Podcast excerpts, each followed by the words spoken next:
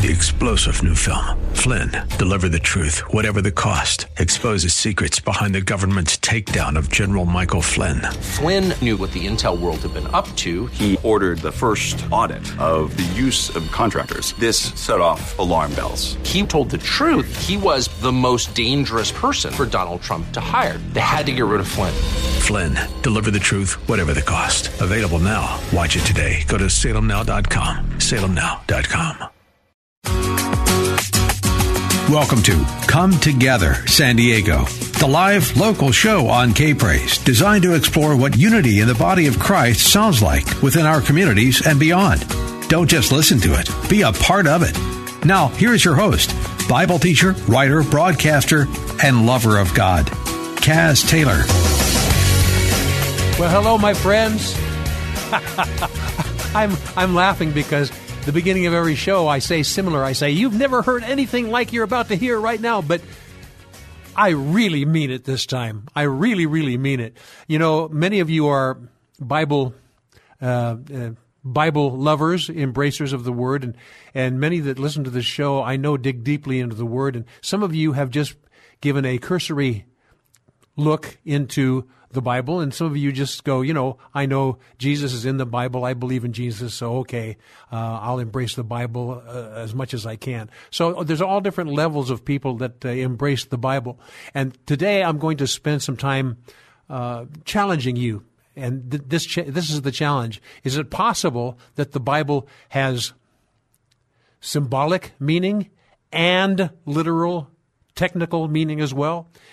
And dare we realize that this Bible that we've been reading, many of us for many years, has two sides to it, and perhaps some of the times we uh, account things as being abstract and supernatural and symbolic, when, uh oh, maybe it's true as well. Scripture says, first that which is natural, and after that, that which is spiritual. But I believe sometimes, particularly in these days, God's going to open our eyes and say, that which you thought was spiritual only is literal and spiritual as well. Now, how are you going to deal with that? so we're going to deal with that and deal with this. I'm going to be bringing on a man who is one of the uh, well-known archaeologists um, in Israel and other areas as well. He's excav- excavated uh, in areas of Israel, and uh, I'll tell you what, his work and his findings are published and uh, well received. And some people don't receive them that well, but we're going to dig into why they might not receive them that well because it's a challenge sometimes to a person who thinks they know the scripture. And uh, this is going to be a challenge for you and I as well.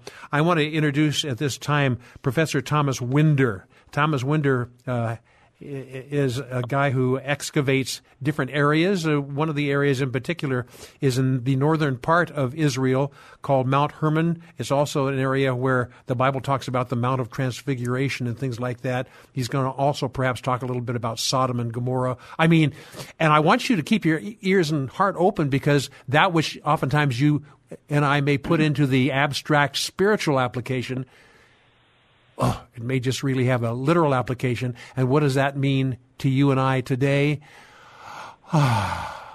it's going to help you understand why God has put us in the earth in this, these last days as He has. Ladies and gentlemen, boys and girls, Professor Thomas Winder. Hello, Thomas Winder. How you doing, my friend? Well, how you doing, brother Kaz? I'm I'm doing fine. You know, I could tell I could tell we were going to have a, a fireworks of uh, two hours here between five and seven p.m. Pacific time when you and I sat down at River Family Church in Vista uh, a month or so ago, and you started sharing some insights about things that you have discovered from an archaeological standpoint. And I said, ooh, ooh, ooh, ooh, and this, and you go, yes, and I say, eh, eh, eh, and this, and you just laughed, and I could just tell that we had a lot of things in common. So let's spend just a moment b- before we dig deeply into this. My listening friend, here's let me just give you kind of an overview what what we're going to talk about here. We're going to be talking about a topic known as the gates of hell or the pits of hell. We're going to talk about the Mount of Transfiguration.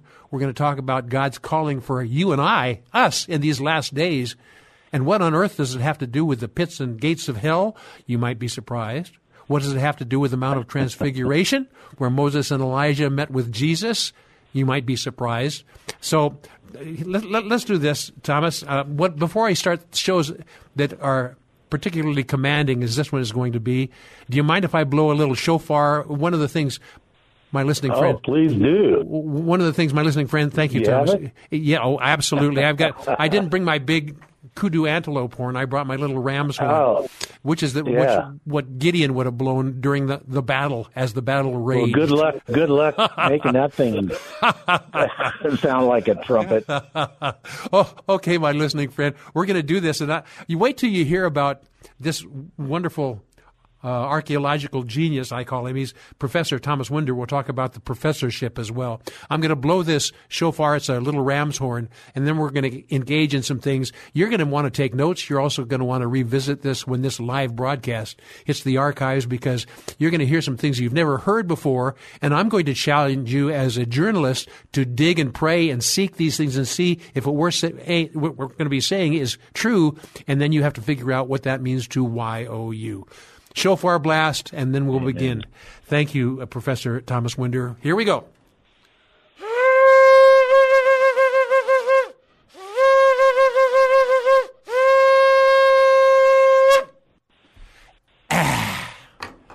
All right. Well, I should say Shabbat Shalom, but Shabbat Shalom. but Shabbat just ended. Yeah, yeah, yes, yes. It ended for you. It's ending. It's ending for us.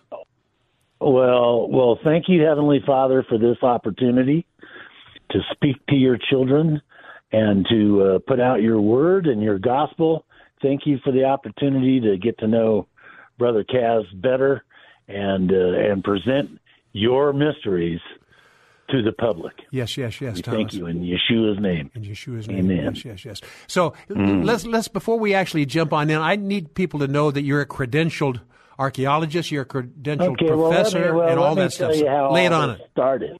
Yes. I didn't exactly wake up one morning and tell myself, okay, Tom, you're going to go to school and get a PhD and become a famous archaeologist and explore the mysteries of the Bible.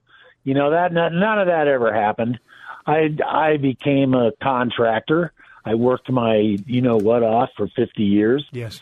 And then I decided, okay, I, I have this p- passion for the Bible, which I've always had, and my relationship with the Lord. And so I, f- I was looking for schools that I could actually start taking classes in biblical archaeology. And lo and behold, I found the school, Trinity Southwest, right here in Albuquerque. Now, I didn't live here at the time. I lived way up north on the Colorado border, so I was I was driving back and forth for symposiums. And in the process, I met all these people here and decided, okay, I'm gonna I'm gonna jump into this, and I'm going to uh, sign up for the School of Hebraic Studies. Ooh, wow. That doesn't sound like much, and I do not speak Hebrew, so to speak, but I know this stuff inside and out, and I knew that I could pass every single course. I could challenge all my way all the way through to to a master's degree in Hebraic studies. And the and the uh, director of the school, Dr. Collins, came to me one day. He, he invited me into his office and he said, "Tom, what are you doing in the Hebraic studies school?" And I said, "Well, I'm getting my my PhD and and uh, I can challenge every one of these courses. I don't have to crack a book." And he, he giggles. He giggles and he says, "He says, well, we all know that about you already."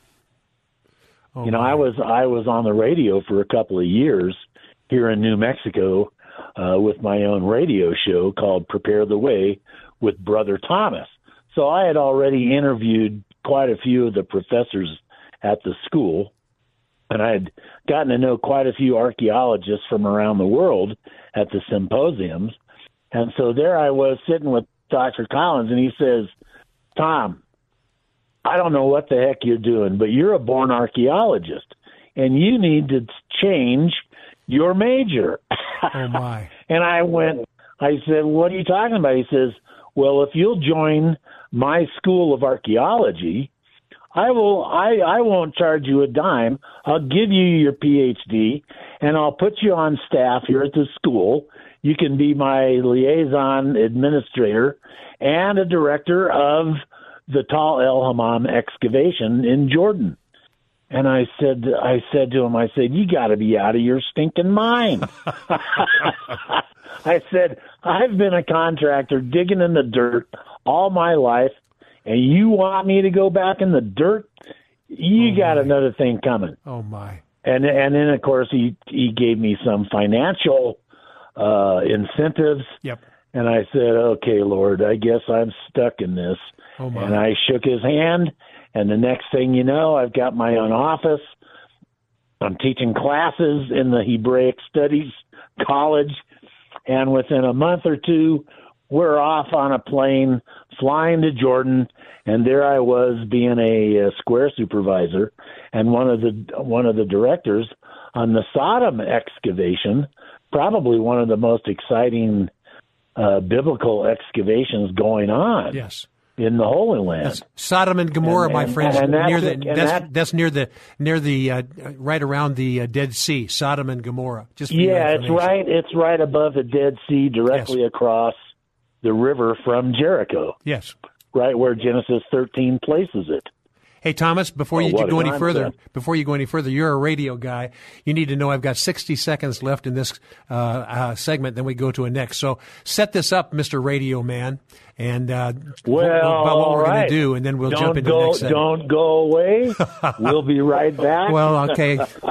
with with more exciting news from the Holy Land. Uh, yeah. Okay. Well, I'm gonna I'm gonna add just a little bit to that. My listening You're friend, I have hope, to add some. Of course, of course, because you know I'm doing the show this time, That's and you're my, and you're my co-host. so here's the deal, my Thanks for friends. I, I guess you can tell that uh, Thomas and I have a growing relationship, and you can tease around a little bit with that. But I, I want you to realize the depth of what you're about ready to hear. This man not only uh, loves the Hebraic studies, as do I, and we're in some interesting months right now. We may talk about that as well, but also archaeology, and he's an, uh, a remarkable digger and we're going to find out more about that. But not only as he found himself in New Mexico teaching, also as he found himself in Jordan and in northern uh, Israel as well. And you will be amazed at what he has been excavating, and is going to change the way you think about the Bible. So, uh, Professor archaeologist Thomas Winder and Kaz will be right back. More Come Together San Diego with Kaz Taylor is next on K Praise. Now, more of Come Together San Diego, the new live local show on K Praise. Here's Kaz Taylor. Welcome back, my friends. I hope we've whet your appetite here for digging into scriptural things. When I say digging in, it was a double entendre. When I'm talking about digging into scripture, I'm also talking about excavating uh, scripture, but also excavating the earth, wherein the truths of scripture are often buried. And to help me do that, I have Professor Thomas Winder. He is a remarkable archaeologist, but he is also a professor teaching Hebraic studies and uh, many other things. You're going to find out more about him as we dig more deeply into this show. Uh, how you doing there, Thomas Winder? Well, Kaz, that was such a perfect lead-in. that was brilliant. Oh my my! It's it's it's, Oh, a, it's a yeah. pleasure. So, so Go you know, ahead. digging up, digging up history and digging into the Word, you know, it's basically one and the same. Yes, it is. uh, when you when you go to school and you want to find out, you go. Let's say you go to seminary school and you took an archaeology class. The first thing they would tell you is that just about everything on the map is in the wrong place. Oh, that's so true. Everything people Oh. have prognosticated on, you know, and a lot of a lot of Bible students have been digging into this, and they've been seeing what commentators have said here, there, here, and there. But I'll tell you what: the thing that doesn't lie is the stuff that's in the ground. And a lot of times people have No, that- and- and- ulterior and motives, but so the truth of the matter is buried right there. Right there. And and what is so exciting about it is that even though our maps are are are are, are a lot there's problems with our maps. Okay. But that's because people in the past didn't have the amount of information that we have today. I mean, after all, we've been excavating now the Holy Land for hundreds of years. So, so people's uh, opinions, say a hundred years ago, now have have been, you know, circumvented by so much more information. Yes. I mean, the most incredible things have popped up out of the ground Yes. in recent years. And and one big one of course is is the discovery of the real city of Sodom, Oh, which I was involved with. Yes. I mean that alone is monumental it is monumental. because it proves that one of the stories that we have in the book of Genesis Mm-hmm. is factual. yes. Lot, Abraham, that's- Sodom, Gomorrah. Yes. yeah, you know, you, you you're never going to find anything basically uh, concerning Abraham, for instance. Abraham did not build any cities; he lived in a tent. Okay, it's like a Bedouin running around, Sure. and so so he didn't do anything. But the history that he lived through like the occasion of Sodom, Gomorrah, Admah, and Zeboim being toasted one day in, in, in the blink of an eye. Yes. Okay, he was alive during that, and of course, Lot and his wife and and the two daughters were alive, and and we know that story. Yes. But there are so many skeptics out in the world. You'd be surprised that that many, many, many, many uh, archaeologists in the field of uh, of the Levant, Mesopotamia, Egypt, etc. They're really atheists. Oh, They don't believe the theology. They all have Bibles in their back pocket because they have to have a Bible to tell them what they're digging up Yes. of course, but the theology behind the stories, yeah, they're going to give that the big nicks. Yeah. They're going to go, well, you know, maybe Abraham lived and maybe these stories happened sort of a little bit they were probably expounded upon and and you know played with and spun and uh, exaggerated of course and all these things might have taken place in in the uh, world of the of the Jewish people. However, Yep.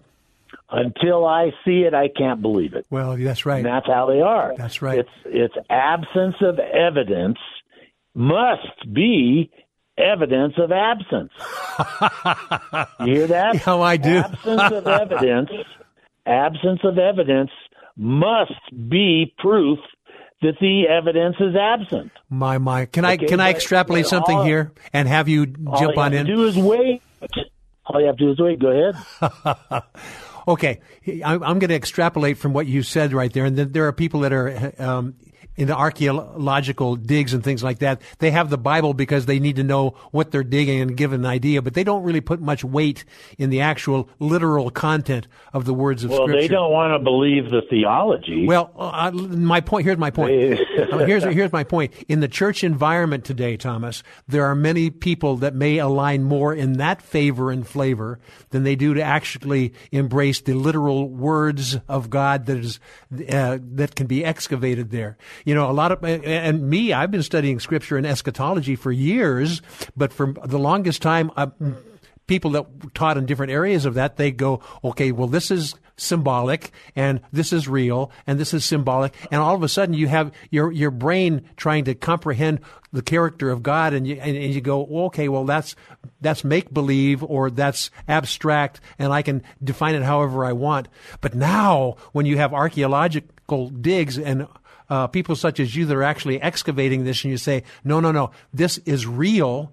And when you when you say this is real, all of a sudden a person that's been studying scripture says, you know, I have to take this differently than I took it before. It was abstract, and I would take it in a way that was convenient for my own edification. Now I have to look at this and I have to say, this is real. What does this really mean to me now? It changes a person's eschatology, uh, eschatology, and it changes a person's point of view. Many of whom dwell in the church environment today. Would you like to pay that off just a little bit more? Well, that's well, well, you're you're absolutely right about that. Uh, we have so much more information to go on now. Uh, we can we can determine that things are true. For instance, uh, Scott Stripling recently uncovered this thing called the Mount Ebal Curse Tablet. Oh my! That is written in the tablet. oldest. Yeah, the Mount Ebal Curse yes. Tablet, and it's from the time of of Joseph and Caleb. Okay, and and when they crossed the river, you remember Moses did not get to cross the river, uh, but but but excuse me, Joshua and Caleb did with the Hebrews, and they end up on Mount Ebal between you know Mount Gerizim and Mount Ebal, and that's Mount Ebal is the mountain of curses. And sure enough, they found a curse tablet written in the original Hebrew that the Hebrews spoke while they were in Egypt. So it dates this thing specifically to that time period. Oh my! Of Joshua and Caleb, and they find it on Mount Ebal, which literally the skeptics. Now this is this is across the board is a truth.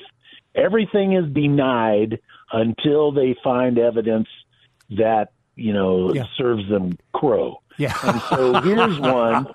For instance, the Exodus is always denied.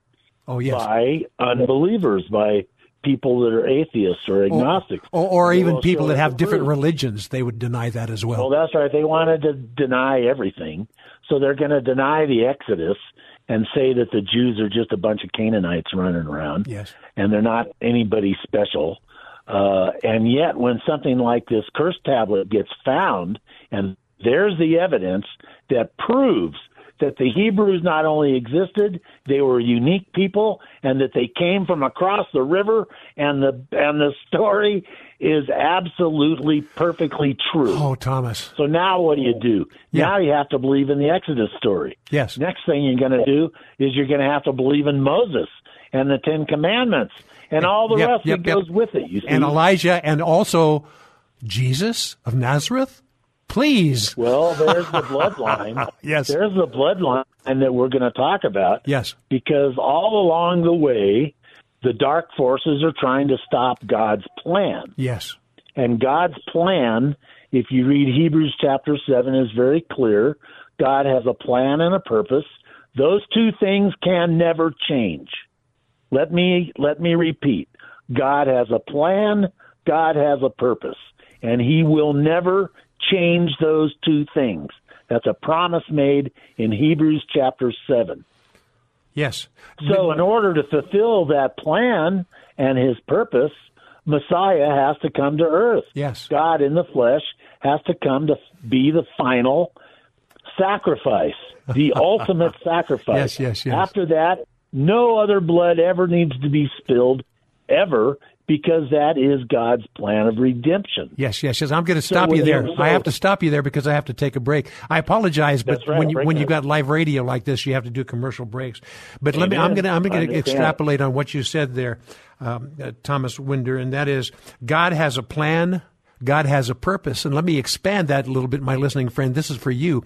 God has a plan for you and a purpose oh. for you. And the more you dig into the scripture and ex- excavate God's truths, you're going to realize as you look in the mirror that He built these things for a time such as this for you to read and understand what your directive is going to be in these vital times. The more you excavate God's word and realize it's true, the more empowered you can be if you deal with it godly, and properly. We're going to talk more about those things and much more when Professor Thomas Winder and Kaz come right back. This is Come Together San Diego, the live local show on K Praise. More Come Together San Diego is just moments away.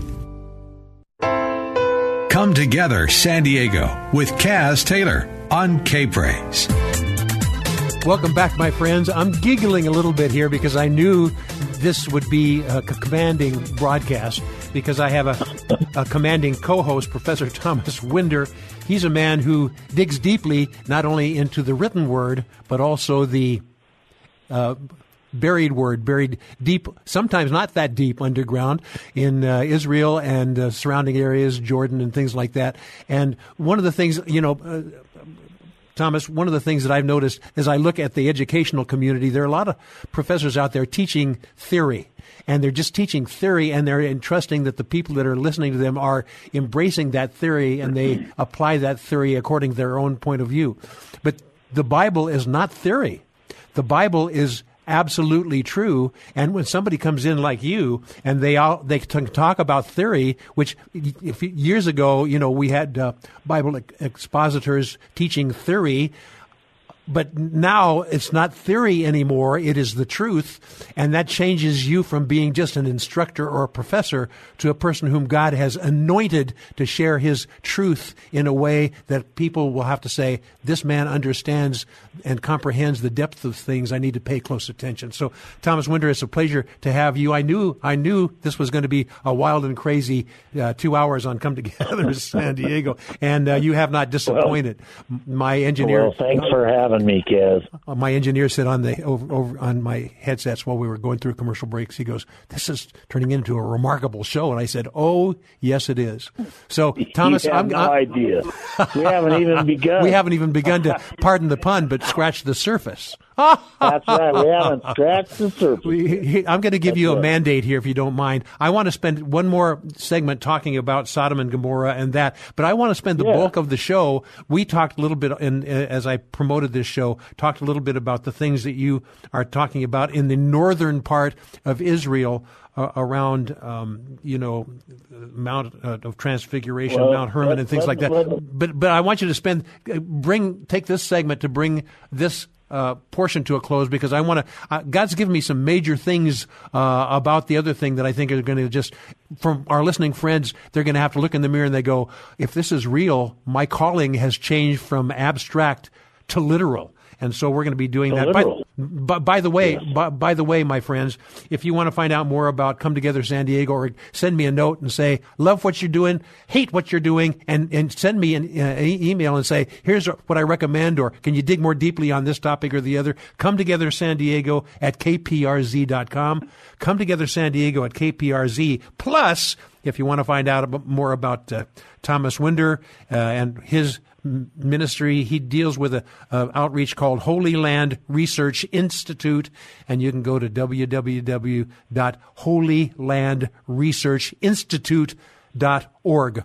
Okay, handing the baton back to you, co-host Thomas Winder. Well, my co-host friend, look at Will. Will, this is real easy to do. People may think, how is he going to get from Sodom to Mount Hermon? well, it's it's a lot easier than you think. In the book of Jude, you know that little one chapter Yes. book before Revelation. It's it's a jewel, and uh, it's full of nuggets.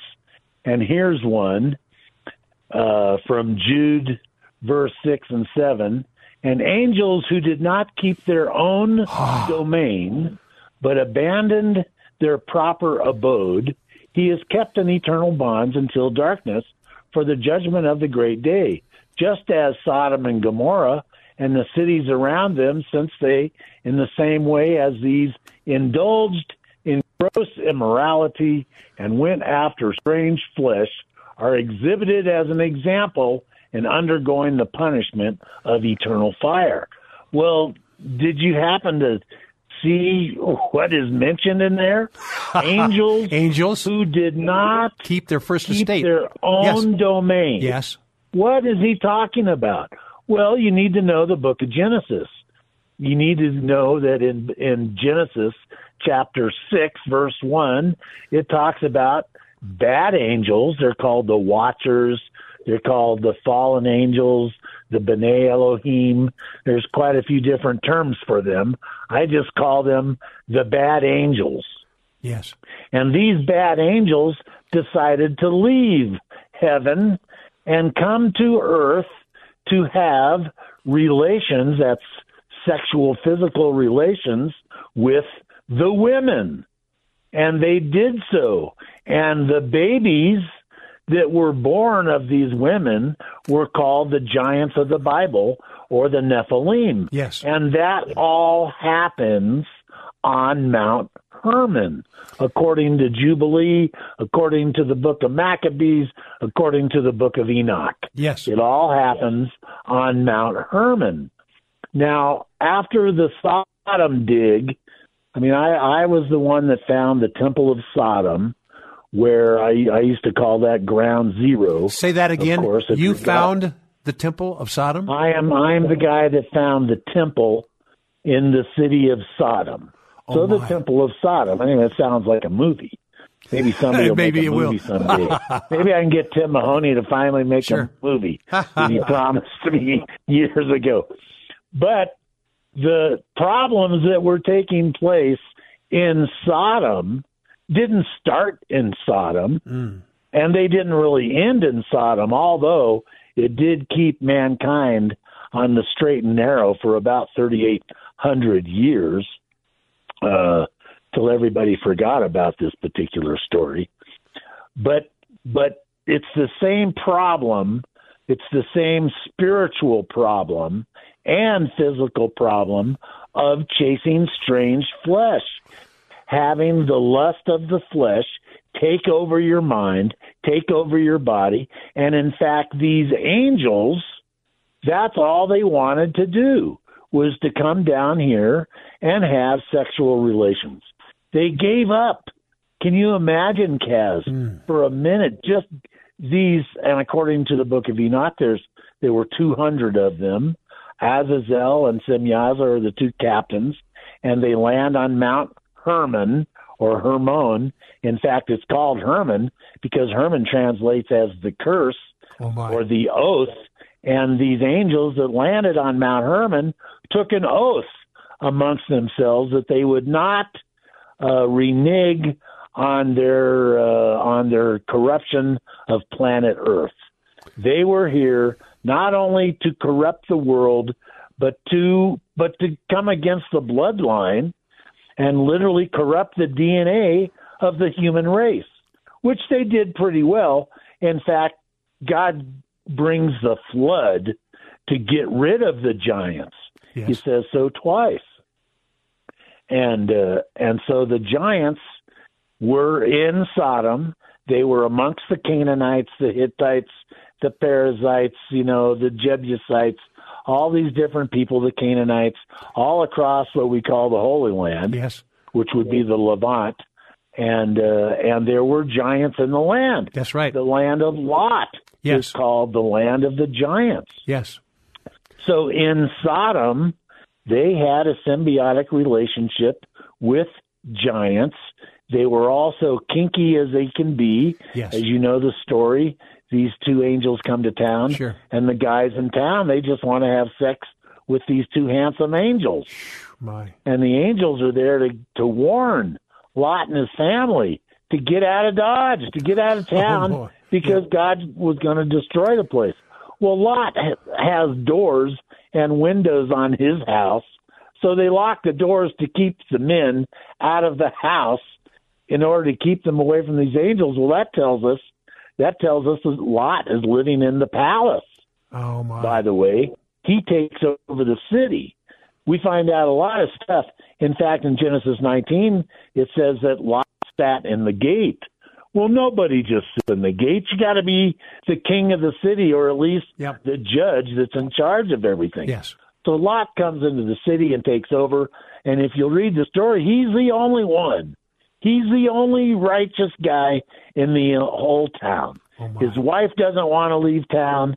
His girls don't want to leave town. They can't get their boyfriends to leave town. Nobody wants to leave.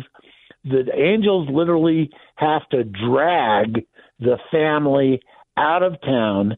And we find out, of course, you know, Lot's, they're all told not to turn around. But Lot's wife has to turn around. She wants to go back. And of course, she's turned into a pillar of salt. And that's something else all the skeptics will mock us about, saying, well, when you find Lot's wife, let us know. and, and, I, and, I, and that's a terrible joke. No, but, understand. but it's not. It is not. That's one It of the not. things. You know, it's it's one of those wild stories. Yeah, but let, Well, let now. let- turns you into a pillar of salt, you're going to be gone in the first rainstorm. That's right. okay, but the giants came from Mount Hermon. So yes. we can immediately go to Mount Hermon now and explain what went down up there and why Jesus went to Mount Hermon yes. to declare his church and to show everybody who he really was. Well, thank you, Thomas. My listening friend, I hope this has inspired you, but beyond just, you know, a lot of time a person can sit and watch a science fiction movie or read a science fiction book and go, ooh, ah, ooh, ah. And then you close the book or you turn off the movie and you go, the end. But this is real stuff and this is no longer just a fictional book or a, fi- a, fictional movie. This is the real stuff. And the question is, what does that mean to you? You'll be amazed what it means to you. And uh, uh, you'll be amazed at how God has put you into this present day environment to make significant changes on the strategy of the enemy to have the lust of the eyes, lust of the flesh, and the pride of life.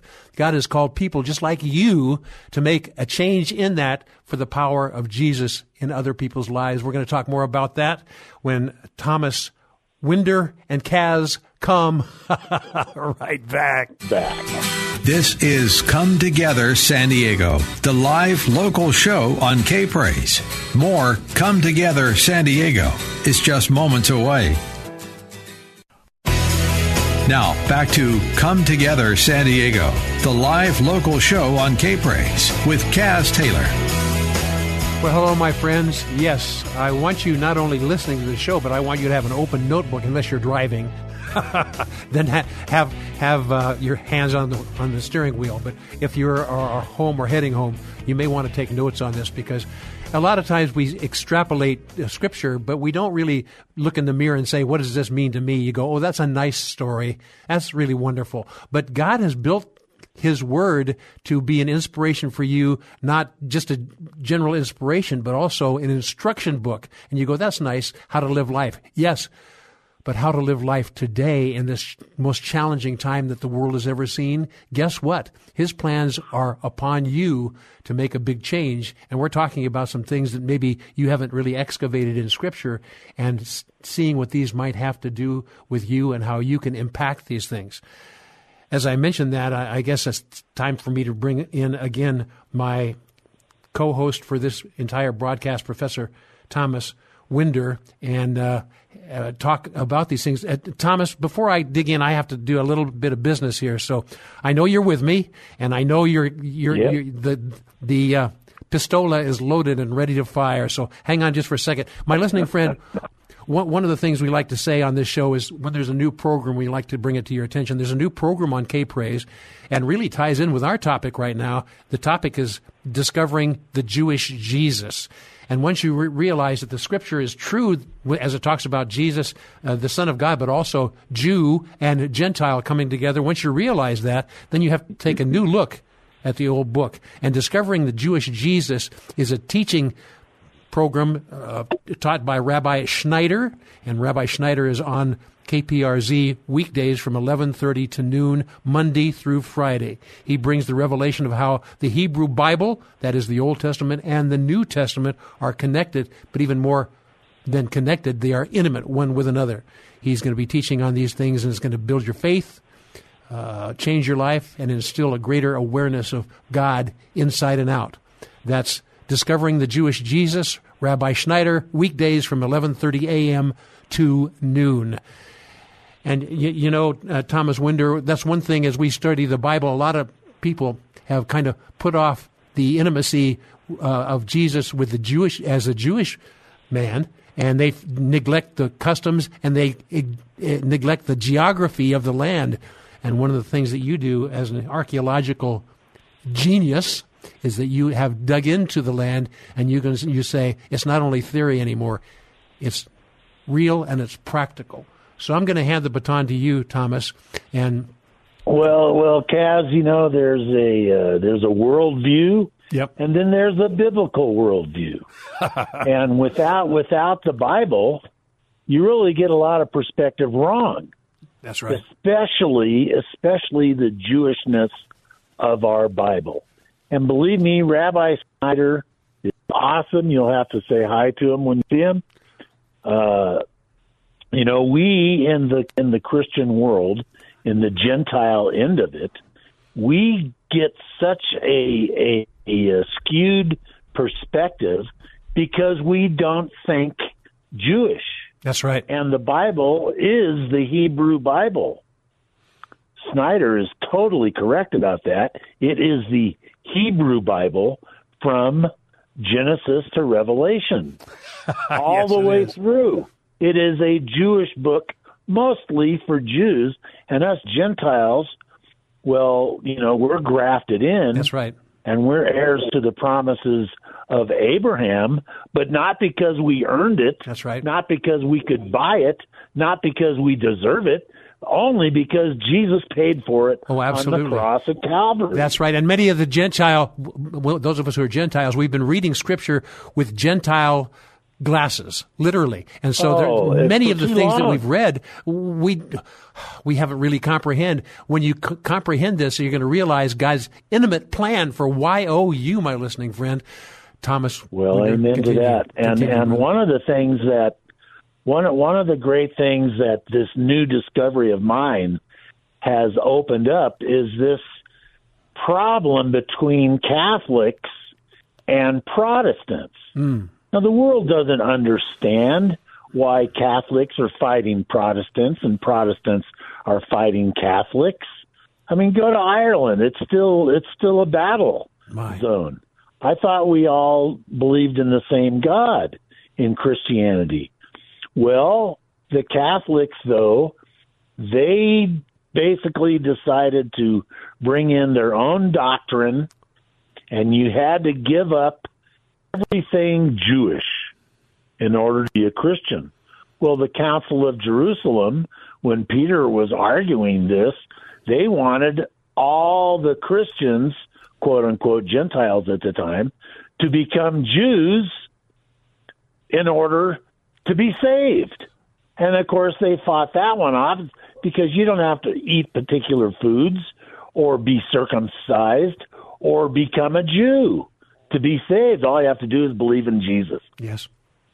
So, so there's so so we have a uh, a bent uh, perspective, if you will, on lots of the background stories of the Scripture, because of course the Catholic Church was in charge of Christendom on planet Earth until Martin Luther split the church Yes. and and created the protesters. Yes. You and I are probably called protesters by the Catholics Or as and we maybe say, or maybe Protestant. Not, they'll even, yeah. The, well, it's it's a crying shame because we both love Jesus, and and we should be hand in hand.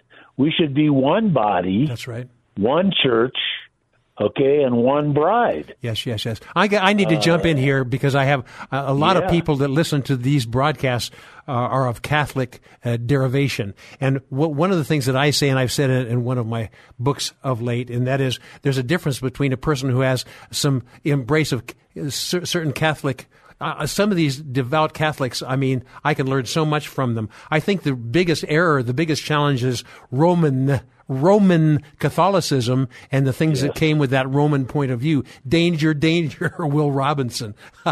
well, and that's why Mount Hermon becomes so important. Yes. in in the uh, in the story of the Greeks and the Romans. yes. You know, they they're polytheists. They have many many gods. A god for this, a god for that. You know, they got a god for everything. And they borrow all of their stories, all of their gods are are the same spirits that came from Mount Hermon when those bad angels landed on Mount Hermon, had sex with the humans, and they bore children called the Nephilim. Those were real giants. I mean, we're talking way over 15 feet, maybe twice that size Yes. before the flood. After the flood, they're much smaller. However, those giants before the flood, they become the pagan gods. And we know the chief of the pagan gods or the pagan pantheon. He we he we refer to as Baal. That's right. He's referred to all throughout the Bible as Baal. Well, where did Baal get born? On Mount Hermon. Oh my! Along with so many of the other giants that ruled the world uh, before the flood. That's why they were, you know, that's why God got rid of them. So we have pagan gods. Let me name just a few that are familiar to your audience. Yes, because we have Baal, about one. We have about one minute left, Thomas. Perfect. Baal is the chief, of course, and his counterpart or his sometimes called wife is Ishtar. Then you have guys like Molech, Chemosh, Dagon, and Pan, just to mention a few. And that's why after this next break, we're going to come back and we're going to talk about a place where the gate to hell is, where Jesus went to on Mount Hermon, where in fact they worshiped Pan, the goat demon, with human sacrifice.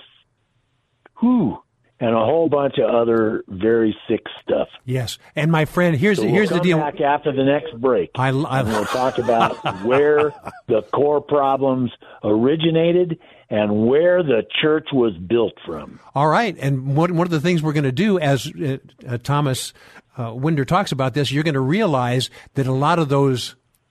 Uh, compromises of the faith are alive and with us today. So it's going to cause us to look in the mirror and go, we need to change these things because we want to be pure and Amen. prepared as God's soldier, as God's right. bride for the bridegroom. We're going to talk more about, oh my, more of these things when Thomas Winder and Kaz come right back.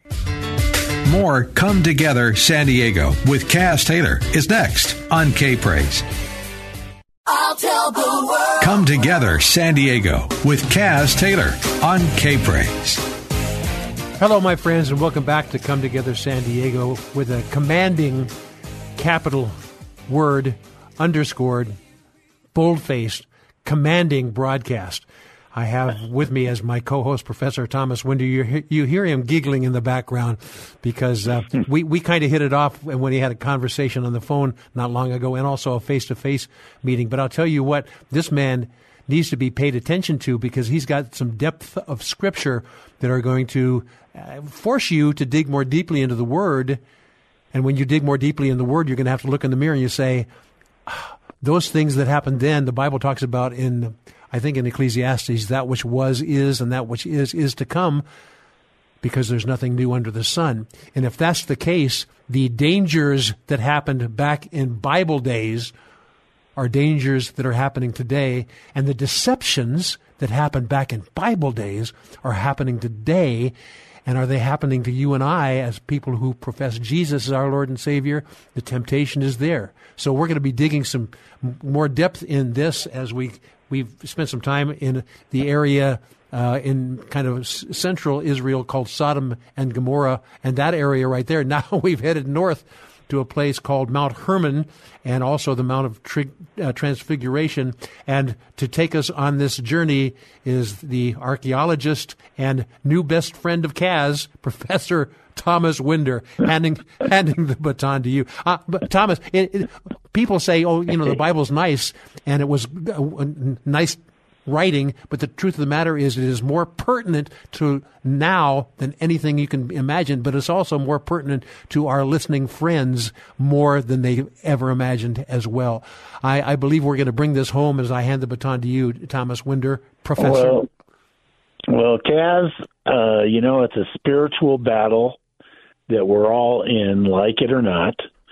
You know, we can't judge each other depending upon, you know, the uh, maturity of one's level. And so some people may come to Christ uh, as old timers. Some people come when they're when they're very young.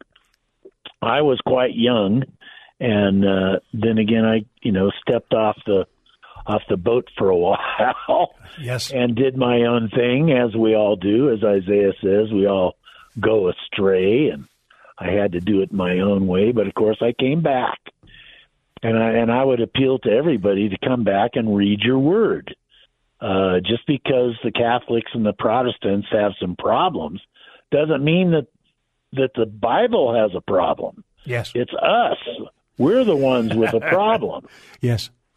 Okay, and and mostly the problem is is internal because we're we fight ourselves as much as we fight anybody else, and uh, and we're always, you know, tempted here or there or any any place else, even though the the word says we won't be tempted past our our, to our ability to Yeah. to withstand it in uh, Corinthians chapter ten. So I'm glad I've been able to withstand some of the temptations, but I've never called myself a saint.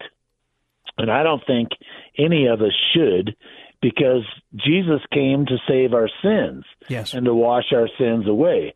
So we're all sinners and we all need to know that from the gate. We're all sinners and the only reason we get to heaven is because our sins were washed away by the blood of Christ at Calvary, which is God's plan of redemption for mankind, which literally happens in the Middle East, in the Holy Land, in the land of the Bible that we're reading oh, and talking about. So so people even if you don't want to believe the theology to start with, you should at least read the Bible for your own good. How about everybody out there saying, I promise you, Tom, I'm going to dust off that Bible and I'm going to start reading it That's right. from Genesis to Book of Revelation. Revelation. But read it with with uh, the- read it with the eyes of reality instead of saying, "Oh, it's a nice and interesting book." No, this is a book for Yeah, now, these- and it's a book for YOU. That's right. These people that wrote the that wrote it down were real people that lived real lives, that lived real history, and they wrote it down for our for us. Yes. and and a lot of it is prophecy and that's why christians right now true christians aren't that worried about the world blowing itself up because we know what the promises of god are Yes. which is fantastic Yes. which brings us back to mount hermon Yes. okay let's get back on track Good. You've got about three or four minutes in this Jesus, segment. This is perfect. Jesus goes north to Mount Hermon for the Feast of Tabernacles instead of going south to Jerusalem. Now, you'll know that that the three feasts that are mandatory for every healthy male Jew to be in Jerusalem are Passover, what we call Pentecost or Shavuot, the Feast of Weeks, and Tabernacles. All Jewish men that are healthy are supposed to walk to Jerusalem to be at the Temple Mount. Oh, but Jesus doesn't. Jesus from the Sea of Galilee, after feeding 4,000 people with seven loaves of bread, and his disciples complaining about where lunch is coming from the next day, he drags everybody north on the Damascus Road to Mount Hermon to a place called Panias. Our Bible calls it Caesarea Philippi, which is a little Roman city next to this spot. But this is the spring, the pit, uh, where the water begins for the Jordan River. It comes busting out of the ground at the base of Mount Hermon at the gate to hell. It is a physical, real place. It's called the gate to hell because of the spring water. Because back in the pagan days, the pagans believed that the spirits of the gods were down below in the underworld, and springs slash pits are the openings or the doorways to the underworld. So this huge spring at the base of Mount Hermon, Mount Hermon being the 33 by 33 parallel where all these bad angels landed and and took the human women and made babies, etc., and ruled the world from this location. So, are you saying this this this place called Mount Hermon is the place where the angels descended from heaven, and that's the place where they saw the the sons of God saw the daughters of men that they were uh, appealing, and they had that's where they Mount Hermon impregnated. is My. Mount Hermon is where they landed. My. Mount Hermon is where they were created. Mount Hermon is where they ruled the world from. My. Baal, chief of of the pagan gods, which of course we have the beautiful story about the the uh, barbecue competition that Elijah has between Jezebel and Ahab and the prophets of Baal. Okay, and and that's on Mount Carmel, which is further okay, closer to the And- Mediterranean. yes. that's close. Yeah, that's up north, close to the mid. And of course, Elijah was able to call down the fire to uh, to to barbecue his fatty calf, and nobody else could. We've got one minute left. naturally. Okay, and Moses, watch this. Moses does almost the same thing. He is the prophet from Egypt that overcomes the spiritual pagan god. Well, excuse me, the pagan fertility gods of Egypt. Moses with the golden calf. They couldn't wait until the law came down, etc., and they created their own orgy all mm-hmm. over Yes, again yes, yes. because they're pagans. Okay, so Moses is the one that overcomes the pagan fertility gods of Egypt, just like Elijah is the one that overcomes the pagan fertility gods of Mesopotamia. They're oh, all Oh, my. about sex, they're all about reproducing, et cetera, et cetera, and all the kinkiness and evil known on planet Earth. That's what these people do. Oh my! And, uh, we're, we're going to talk more about this in the next segments, but you set it up really nicely. And my, my listening friend, here's the deal: you know, God has plans for you. And these things are not only meant to be a message for you, but when you realize how real they are, the messages are going to be commanding for you. You cannot deny this.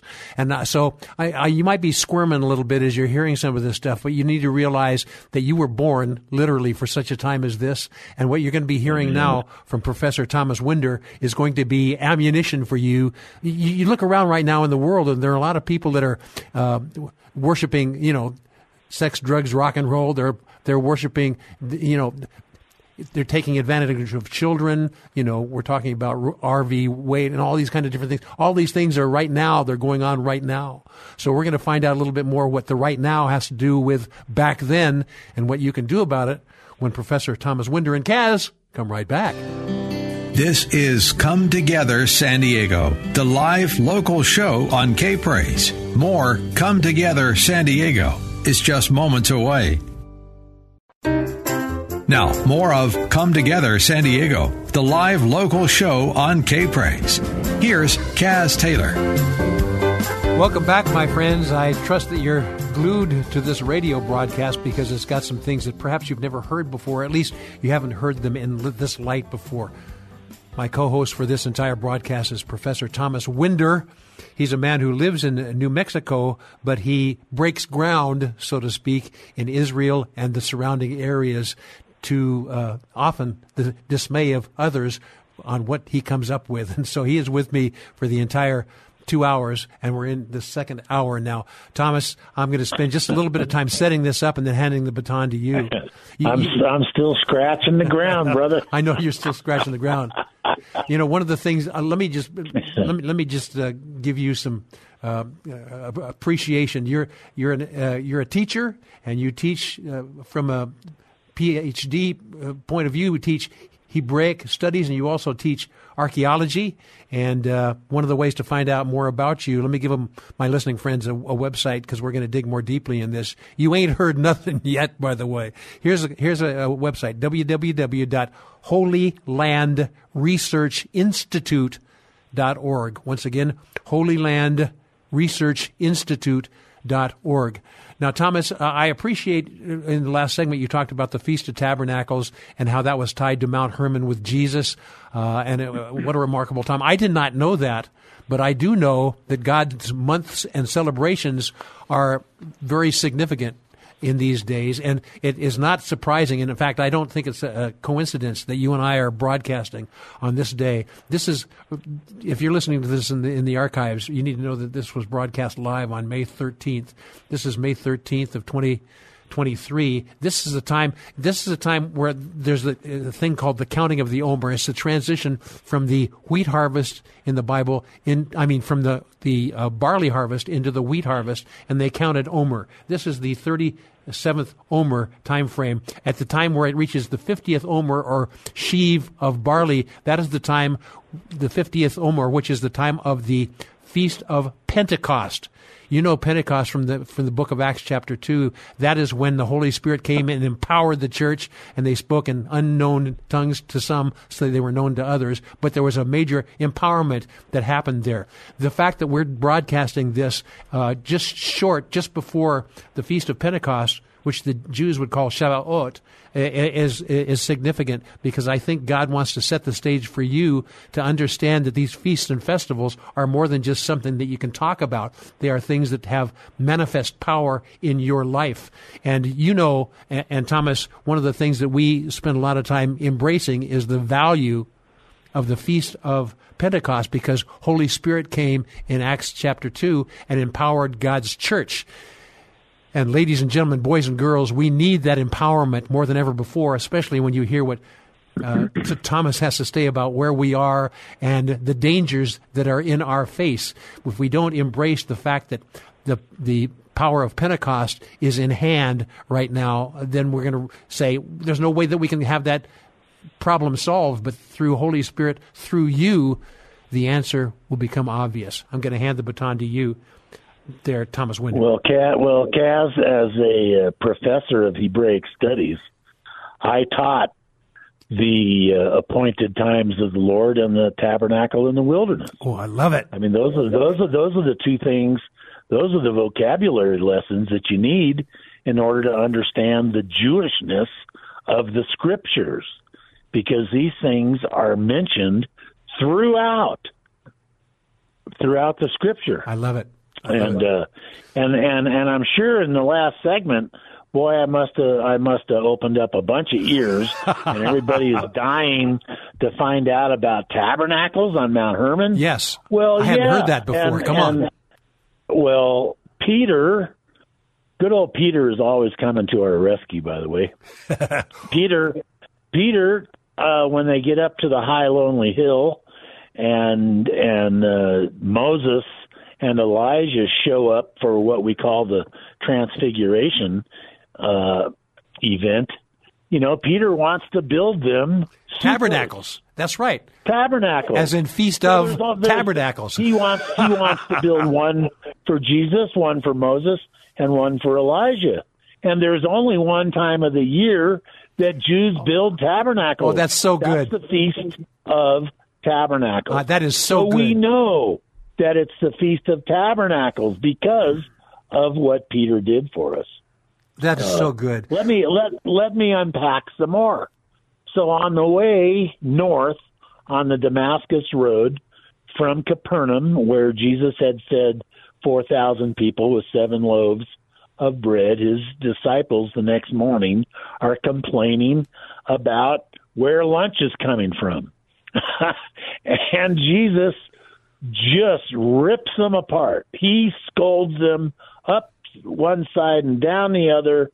He says, you know, men of little faith, etc. How you can't even cast out a simple demon. And he goes on, he says, Beware of the leaven Ooh. of the Pharisees and the Sadducees. So for about 45 to 50 miles, they're walking north to get to Caesarea Philippi where the gate to hell is. Now, this is a very interesting scene.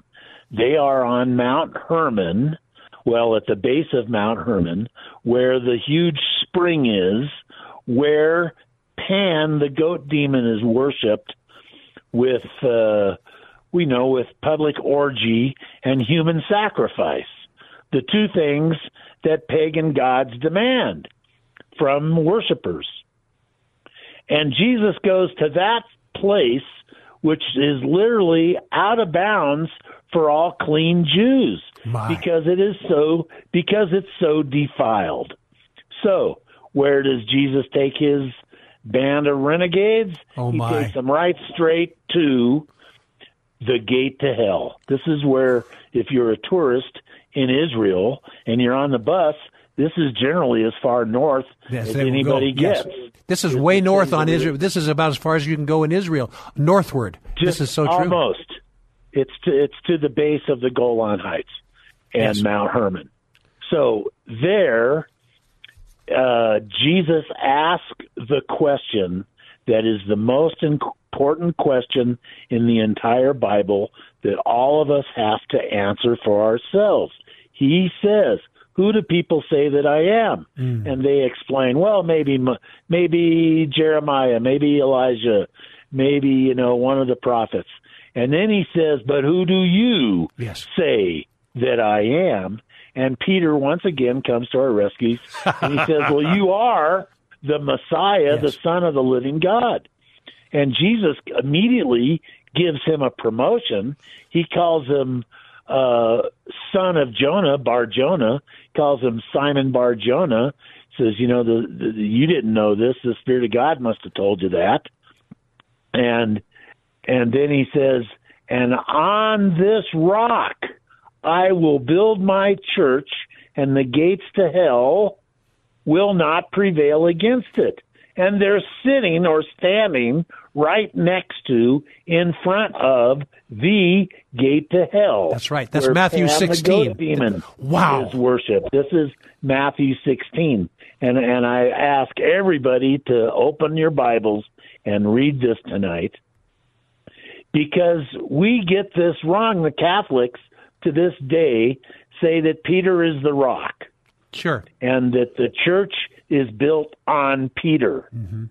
Others, you know, there's what a hundred different translations, uh, but when Jesus says, "This is Petros," and upon this rock I will build my church, he is deflating Peter's ego because Peter just got a promotion to the son of Jonah, so he's strutting around like a rooster uh, you know, in, in a hen house, and and Jesus says, Petros.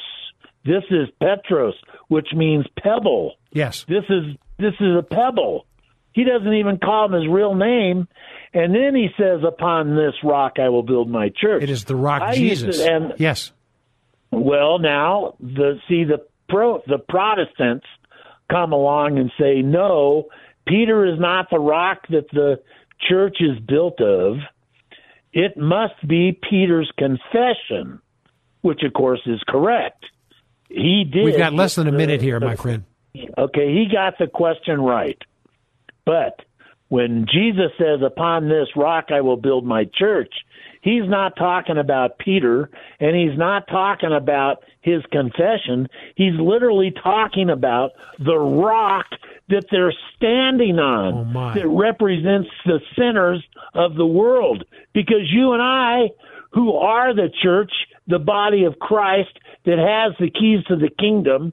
Whatever we bind on earth will be bound in heaven. Whatever we loose on earth will be loosed in heaven. We are all sinners.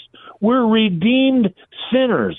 Okay? That is the one thing that is the same amongst everyone on planet earth and everyone in the church is a sinner.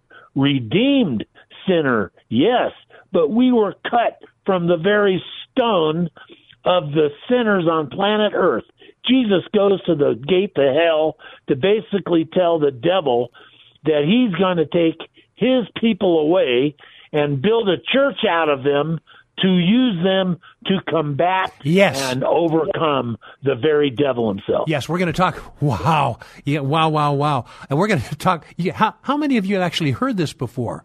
I, I, I have nuances of this, but this is remarkable because this helps answer a bunch of questions that I had, and God has given me a few insights that I'm going to share as well in the next segments. Buckle up because this is really pertinent to us today. You know, the gates of hell, if you look in the news and what's going on in the world right now, you go, maybe the gates of hell, I'm experiencing the, the uh, influences of the, ga- the gates of hell now. Very likely you are in many ways, but God has, says that he that He's going to build His church, and if you're a believer in Well, Him, that's well, you. in, in our next segment, we are going to dig right into all of this that's happening to us right now today. oh, my friends, I guess it's time for me to say we'll be right back.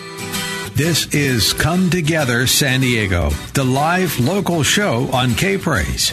More Come Together San Diego is just moments away. Now, more of Come Together San Diego, the new live local show on K Praise. Here's Kaz Taylor. And also Professor Thomas Winder, my co host for this entire broadcast from 5 to 7 p.m. Come Together San Diego. You're also going to want to check this out in the archives and probably listen to it about a dozen times as you're taking copious notes because these are some things you need to study. And uh, Thomas Winder, I can't tell you what an honor it is to have you on the air with me. We've got about half an hour, two segments left.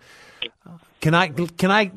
I pray was praying about this show, and God gave me a couple things. And you, as a teaching professor in the area of archaeology and also Hebraic studies, I, I want to share this and have you give some insights on this, and then I'm going to give you the springboard to actually um, go where you want to and close this entire broadcast. But okay. I can just tell you, there, uh, Professor Winder, you've done stirred me up. well, you know, we we've only scratched the surface. I I, I know. well, literally from our, an archaeolog- uh, archaeological point of view, you know, my listening friend, I was praying about this, and uh, Professor Winder, your insights as I share after I share this, but I, I, was thinking about, you know, people will go, oh yeah, gates of hell, one reference in the whole scripture. Well. Uh, uh Professor Winder gave you the book of Jude, and also I want to give you a couple other areas here, but I, then I'm going to hand the baton to uh, Professor Winder to uh, tie this all together in these last two segments. You know, the scripture talks about in uh, Luke chapter 8, where the um, the, the Bible talks about the the man who had the legion of evil spirits, the legion of evil spirits in Luke chapter eight, and and he cast the demons that were called legion out of this man, and the demons were concerned because they said, "Why are you, you know, tormenting me because of this time? Uh, don't don't cast." They they say, and and and they besought him that he would not uh, command them to go out into the deep. Now that and, and, you know the story that they were they were cast into the swine and they went off the cliff. But but this word, if you look at it, where they said, "Don't it's not our time. Don't beseech us to go out into the deep.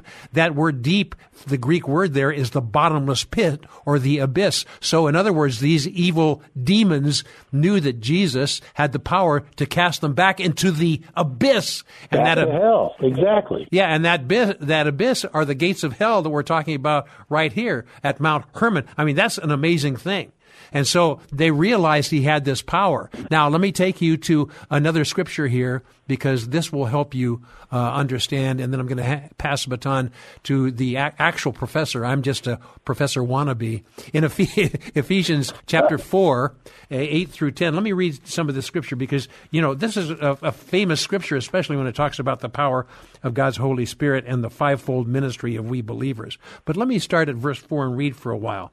In verse 4, the Bible talks about God wants us to have is be one body, and then the scripture talks about um, that that uh, and everybody's been given the measure of faith. But now let me go to to verse eight eight uh, of uh, of Ephesians four, and it says, "Wherefore he said."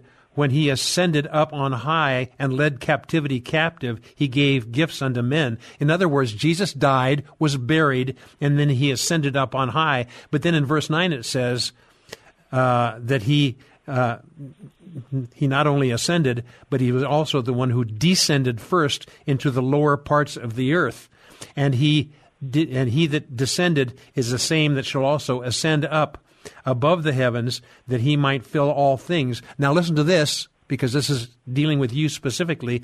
And as a result of that interaction, not only in his descension, but his ascension, tied to the gates of hell and then the heavenlies, the Bible says, and he gave some apostles, some prophets, some evangelists, some pastors, some teachers for the perfecting of the saints, for the work of the ministry, for the edification of the body of Christ, till we all come into the unity of the faith and of the knowledge of the Son of God, unto the perfect man, unto the measure of the stature of the fullness of Christ. Get this, my friends. You know from you, this is a scripture that believers that have studied scripture know. This is a fivefold ministry. This is the empowerment that God wants to give His church. But it was this was a, a power empowerment that was tied to His dissension into heaven and leading captivity captive. And He says, "This same thing that I have and am empowered by, I'm giving it to you as apostles, prophets, evangelists, pastors, teachers for the edification of the body of Christ and for the work of the ministry. That's you who is sitting in your chair right now listening to this broadcast. The empowerment that he had came from him uh, right in that area of the uh, descending to the bottomless pit and leading captivity yeah. captive. You and I, my listening friend, can you get this? We are empowered to do the same. And you go, that's nice, but it's more than nice. It's required in these last days. oh, you're bringing up you're bringing up the big problem. Oh, I'm bringing up the big problem, but you, I'm you, handing you it off to the professor. the issue. If you go to the Christian bookstore right now, you will see books upon books upon books. The Unseen Realm by Ooh. Michael Heiser. Yes. Uh, Giants, Gods, and Dragons by uh, Derek Gilbert and his wife Sharon. Ooh. You will see Return of the Gods by Jonathan Cahn. Mm. All of these incredible books all talk about the gods of the past. In other words, the pagan gods. That's right. That came from Mount Hermon. I mean, literally, the timing is everything about this because they're bringing up the very reasons why Jesus went to Mount Hermon. Oh my my! We've got three I minutes mean, here, why? so pay this off because we're going to. My my friend, the last segment is going to be whiz bang. You don't want to go away. Yeah, so finish it off here. So, We've so, got about a minute and a half, so, brother. Let, let me unpack this real fast. On Mount Hermon, okay, Jesus goes to the gate to hell. Well, that's odd, and it's just to start with. But of course, Jesus is the God of the universe. He doesn't care. He's going to go to the devil's kitchen to give the devil notice. Okay? He's going to go to Mount Hermon to reverse the curse and to break the oath that these bad angels took in the first place. So watch this. After the sixth day, this is uh, Matthew 17. After the sixth day, uh, Jesus grabs Peter, James, and John says, Follow me up to this high mountain. They take a walk. That trail is still there to this day. Oh my. I can take you to the very trail that Peter, James, and John and Jesus took to this high, lonely mountain. You take the trail, it leads you right straight to the high, lonely mountain. Where do you think it leads? Would you believe that I knew all the way back in 1993 what mountaintop that this transfiguration took place on. Oh my! And published it, but I didn't know why. This last summer, I man, I just crawled and hiked and climbed all over those mountains. We'll get to that in the in in the next segment. But I found literally the throne of Baal on top of that hill where Jesus went to literally show everybody who he was. And when I say that, of course, we think that only Peter, James, and John saw this cloud of light. But I say everybody in the region saw it because the next morning in Luke chapter 9, Luke says the next morning when they came down off the hill, there was a huge crowd oh waiting for them. Oh my. We're so going to talk this light show, this light show not only took place in in an area that everybody can see from Caesarea Philippi, okay, but it happens on the very throne of Baal, the ah. chief pagan god of all, on his spot. Oh my! So there, how's that? So there, Jesus take that. Probably be saying, take that. my listening friend, we're gonna How? we're gonna close this out in the last segment. I wish we had a few more hours. We may come back and ex- excavate this some more. But my listening friend, I hope you're realizing God's plan for you and through you as you embrace His Word and understand about the gates of hell. They shall not prevail against my church. We're going to talk more about that and close this thing down when we come right back. More Come Together San Diego with Kaz Taylor is next on K Praise. Come Together San Diego with Kaz Taylor on K Praise. Welcome back, my friends. And you know it's time to draw close to the show. We've got one segment left, and I don't want to steal any Professor Thomas Winder's time to uh, excavate this. I'm going to give you time cues as we get closer to the, the, the, the top of this hour because we got to get off the air when the show ends.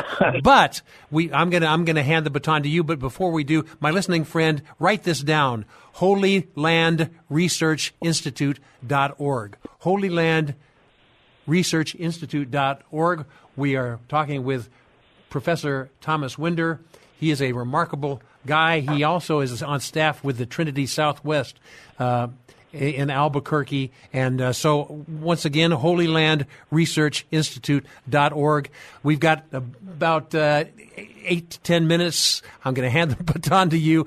Uh, you're a broadcaster. okay. You can do this. Well, I, just, I, I well, want to well, inspire our listeners.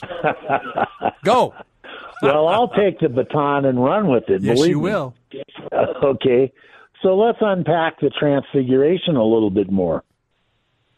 Jesus goes up to what is Baal's throne, which is a high hill right above, literally right above Caesarea Philippi. Like I said, the trail is still there to this day.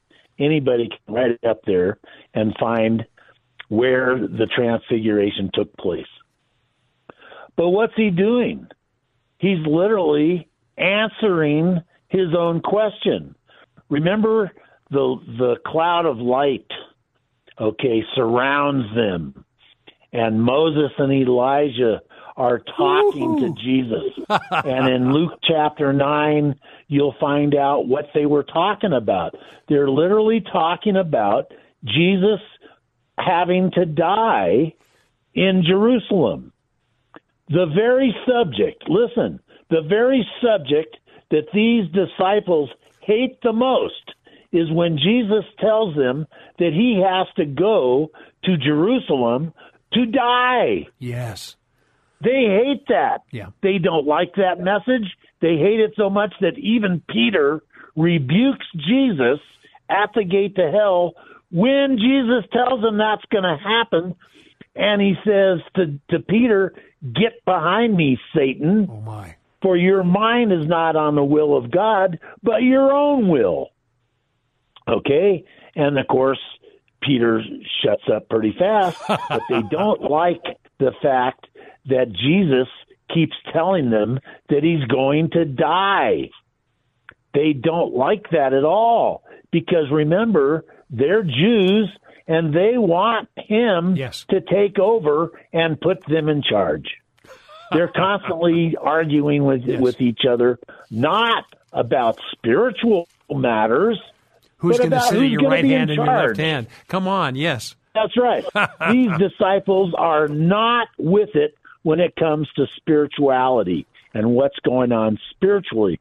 So the light comes on, Jesus turns into light, and a voice out of the cloud says, This is my beloved Son, in whom I am well pleased. Listen to him. My. That's the very answer to the question, Who do you say that I am? And God tells them, This is my beloved Son. So there should never be any question at all from here on. And in fact, if you read Luke chapter 10, you'll find out that the people that Jesus sent out to prepare the way for him came back, and guess what?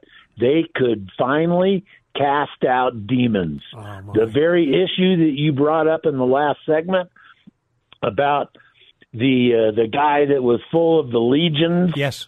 of demons. One of the things that's happening in those days is that demons are loose. They're all over the place. People are possessed they need to be they need to be cleaned out. They they need to have these demons that's right. That's right. Does this sound like today's and news, by the way, my friends? yeah, the disciples are not listening. So God says, listen to him. Listen to him. And that's what we should all be doing, of course, is we should be listening to Jesus. Now, here's one for you to chew on. We've got a couple minutes. Yes. It's the last day of the Feast of Tabernacles when Jesus takes his disciples up to the mountain for the great light show. By the way, it's exactly the same place where Paul is blinded by the light and hears the same voice. Oh, my. In Acts chapter 9. But at this moment, when Jesus is having his own light show on Mount Hermon at what is today Nimrod's fortress, in Jerusalem at the exact same time, they're having the last hurrah, which is always the great light show. They're commemorating the pillar of fire that they used to have in the wilderness. Yes. During the 40 years of the wanderings in the wilderness. So they put a cord of wood on the fire. They make as much light as they possibly can. This happens to be John chapter 8, by the way. John chapter 7 and 8 are all about what Jesus is doing during the Feast of Tabernacles a year before this time that we're talking about. And of course, he says before Abraham was, I I am. am. And of course, they want to kill him. But the, he comes in and says, I am the light of the world during the light festival. Oh, my. He comes in and says, I am the water. I am the living water during the water festival. I mean, he is the tabernacle. Come on. When it gets right down to it, he is the architecture of God's plan of redemption for mankind. The plan is that God eventually is going to come to earth to shed his own blood for the final, ultimate sacrifice. And believe me, when Jesus went to Mount Hermon, he put the devil on notice and he took the sinners of planet Earth and created a church, his own body, so that while he's not here, you and I are here. We are the church. And and God forbid that we upset anybody. That's where the church has gone now. All these old gods are back. All these pagan gods are back. We got drag queens teaching our kids in elementary school and kindergarten for crying out loud. These are the pagan gods have returned. And we need the church to be the body of Christ. First John 3 8 says that Jesus came, he was manifested here to fight the works of the devil. That's what the church was made for. The church, the body of Christ, the bride of Christ, we are here. We have a purpose. We have a mandate, and it is to come against the powers of darkness. And yet, in the last generation or two, we have a church now that's basically, you know, ta- taking a sabbatical on all of this demon stuff. They don't want to cast out demons anymore. They don't even want to talk about evil anymore. My goodness, you got pastors now that won't upset anybody. They don't want anybody to be offended Yes, yes. for any reason whatsoever. And yet we are told to fight the evil. Yes. How are you going to do that if you keep your mouth shut? That's right. We've got about a minute and a half, brother. Well, I'm preaching now. Now you're getting the, now you're getting the word. Yes, yes, yes. And so Jesus is the light of the world. He is the light unto salvation, and we are the children of light. Everywhere we go, if you are full of the Holy Spirit, if you have accepted Jesus as your Lord and your Savior, and you've repented of the sinful carnal ways of of of who we are as humans, then you are given the Holy Spirit and you're given the keys to the kingdom of heaven. Yes. Whatever you bind on earth will, Will be, be bound, in heaven. and whatever you loose on earth will be loosed in heaven. Oh, in other words, the church has total authority over these things and has basically gone to sleep in the last generation because we're fighting each other instead of fighting the good fight. That's right.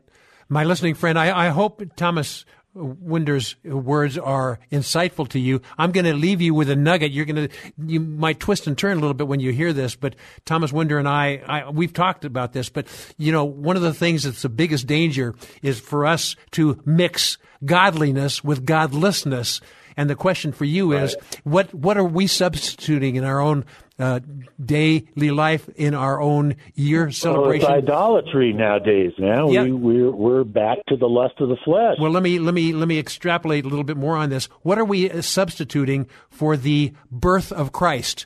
You do the math on that, and what what's what is this quote unquote Christmas time? What does the birth of Christ uh, include that that it may, may be a sacrifice that is the- contrary to this? mean- All, now, let me also ask. Well- during during during our resur- we just experienced Resurrection Sunday. So, what are you doing, e- even in a church environment, that is a violation of the uh, substitute for godliness it, with godlessness? So, we're going to have to really weigh and pray these things, my listening friend. I know it's the, the end of the show and we got to go away, but I wanted to leave you with that nugget. You need to look in the mirror, look in Scripture, let Holy Spirit convict and convince you because you are going to be empowered to do things the world needs to see, but it needs to happen through a clean vessel.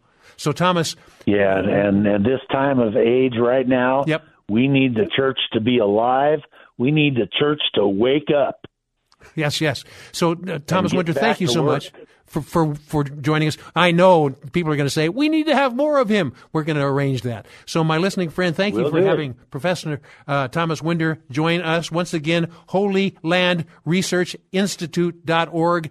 Come together, San Diego. My heart cry is for us to come together, San Diego and beyond. God bless you guys until next week.